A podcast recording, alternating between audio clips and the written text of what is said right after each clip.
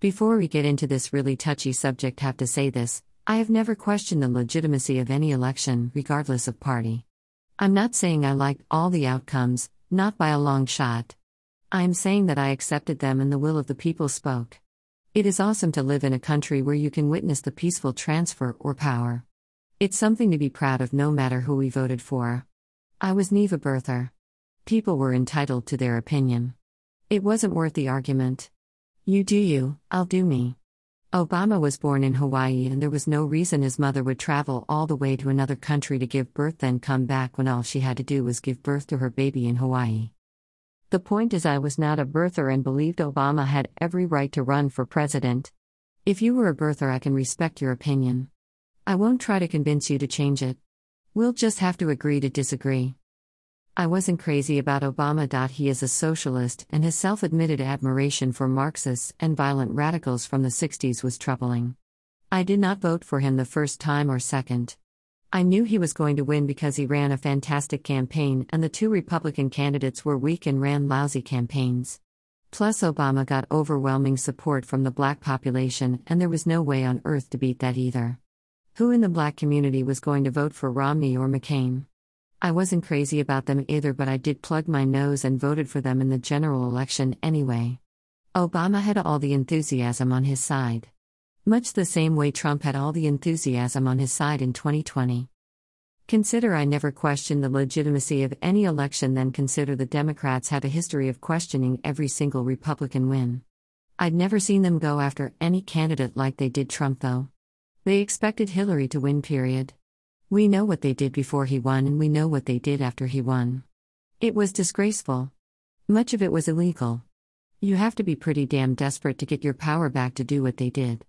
The truth is, they were not going to let him win again come hell or high water. After all the dirty tricks, illegal activity, lies, and corruption during his first term, how could you put anything past them? It begs the question would they cheat to stop Trump given their behavior from 2016 on what do you think? Now look at Biden. Let's be frank, he didn't campaign. How many times did they put a lid on his activity? Greater than a presidential campaign can also call a lid when their candidate does not plan any more public events or appearances for the rest of the day. Greater than. Greater than https colon slash slash politicaldictionary.com slash word slash lid slash. Joe was so well known for having a lid on his campaign that people wrote news reports that headlined the fact. Keeping a lid on things, here's how many times Joe has called it a day before 10 a.m. https colon slash slash townhall.com slash tipsheet slash matt vespa slash 2020 slash 09 slash 27 slash keeping a lid on things Joe Biden once again called it a day before 10 am yesterday and 2577014. Biden's handlers put lid on campaign before noon seven times in 14 days. https colon slash slash www.worldtribune.com slash Biden's handlers put lid on campaign before noon seven times in 14 days slash. The World Tribune article noted Joe Biden has been in the basement and off the campaign trail for a third of the month in September. Search it and see how many times it comes up. I don't see how you could call it a campaign. Joe spent more time in the basement than he did out campaigning while Pre Trump was holding his rallies as if he was campaigning for the first time back in 2016. He took nothing for granted. The New York Times reported the difference in campaigns, in fact, they used the difference to attack Trump. What Joe Biden's event was like. Greater than as one candidate plays to a nearly empty room, another prepares for a rally with health risks. Greater than greater than https colon slash slash www.nytimes.com slash 2020 slash 06 slash 17 slash a slash politics slash Joe Biden campaign event.html. Now, if you saw how the campaign was going for the incumbent president and how it was going for Biden, what conclusion would you reach if you were in the Biden camp? Say you were determined to take out Trump and willing to do anything, what would you do? They made sure campaign laws were changed in the swing states the states that could turn the election either way. They violated the Constitution and changed the laws outside the legislative bodies that had the authority to set election laws. We were also told numerous times that we might not know the winner on election night. They stressed that point over and over. Odd, wasn't it? Election night appeared to have Trump winning in the landslide that was expected. We all know what happened that night. We keep getting told that it wasn't unusual. We keep getting told that we didn't really see the election count stopping, in of all places the swing states. We keep getting told that we didn't see what we saw and to move on. It's not just Democrats saying this, there's plenty of RINOs and weak kneed Republicans thinking we need to move on. They all try to convince us that saying the election was stolen is nothing more than a conspiracy theory. They also try to convince us there was fraud but not enough to throw the election. Social media Social media banned Pray Trump for saying it was stolen. The subject is taboo. They want us to think it's crazy. The truth is, they're the crazy ones for thinking it was all on the up and up and Joe overwhelmingly won. There isn't a lick of evidence, anecdotal or otherwise, to prove Joe actually won. Where are those 81 million Biden supporters? Now there's liberals, Democrats, media, and RINO saying Trump was involved in an insurrection for questioning the election results and hoping the VP would reject the certified electors. There was no insurrection, for all intents and purposes, there were people involved in a riot and some who were only there to protest. However, Trump had every right to refuse to concede and question the election. Constitutional lawyer Ivan Raiklin on December 22 sent out a tweet urging Vice President Mike Pence to inform the Secretaries of State in six contested states that he cannot accept their certified electors because they were not legally appointed due to overwhelming evidence of election fraud. Raiklin contends that the U.S. Constitution grants the Vice President the power to overturn a manifestly fraudulent election. Under Art.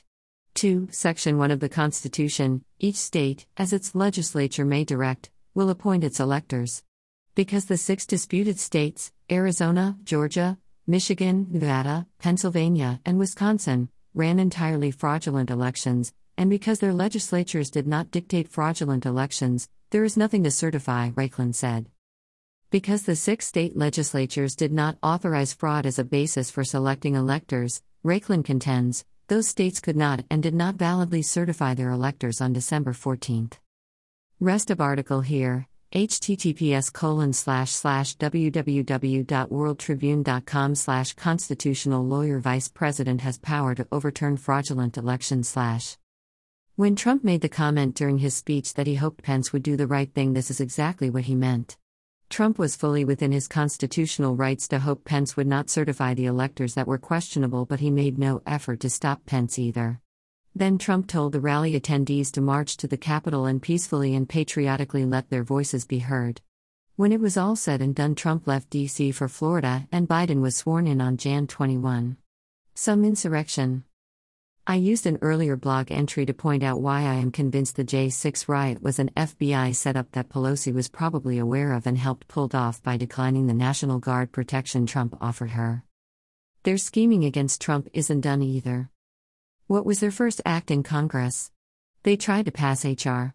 aka is the Voting Rights Act. What would this act do if it had been passed into law? Federalize elections, giving them the power to do everything they did in 2020 with a clear path. Fortunately, it didn't pass. It's not stopping them though, and they're on to the next plot keep Trump from running at all. This is what the J6 hearings are all about. They hope to either keep him from running or do enough damage to keep him from winning. How far would they go? They would even try to use the J6 hearings to come up with a way to indict him and send him to prison if it's possible. So no one can tell me these people weren't capable of cheating enough to get Biden installed. Anyone who believes otherwise has to be nuts or naive, or doesn't care if they did, and that's worse. Those are the Democrats and RINOs like Cheney and Kinzinger. They're not the only RINOs, though. There's plenty more backstabbers in the swamp. You know them by their silence. I voted for McCain and Romney in the general election, but not in the primaries. I was totally behind Herman Cain and did a phone bank for his campaign. He withdrew, and I was just heartbroken. I voted for Gov. Huckabee in the primary, he was still on the ballot in our state. If any candidate stood a chance of winning the general election at all, it was those two. They were good people and great candidates.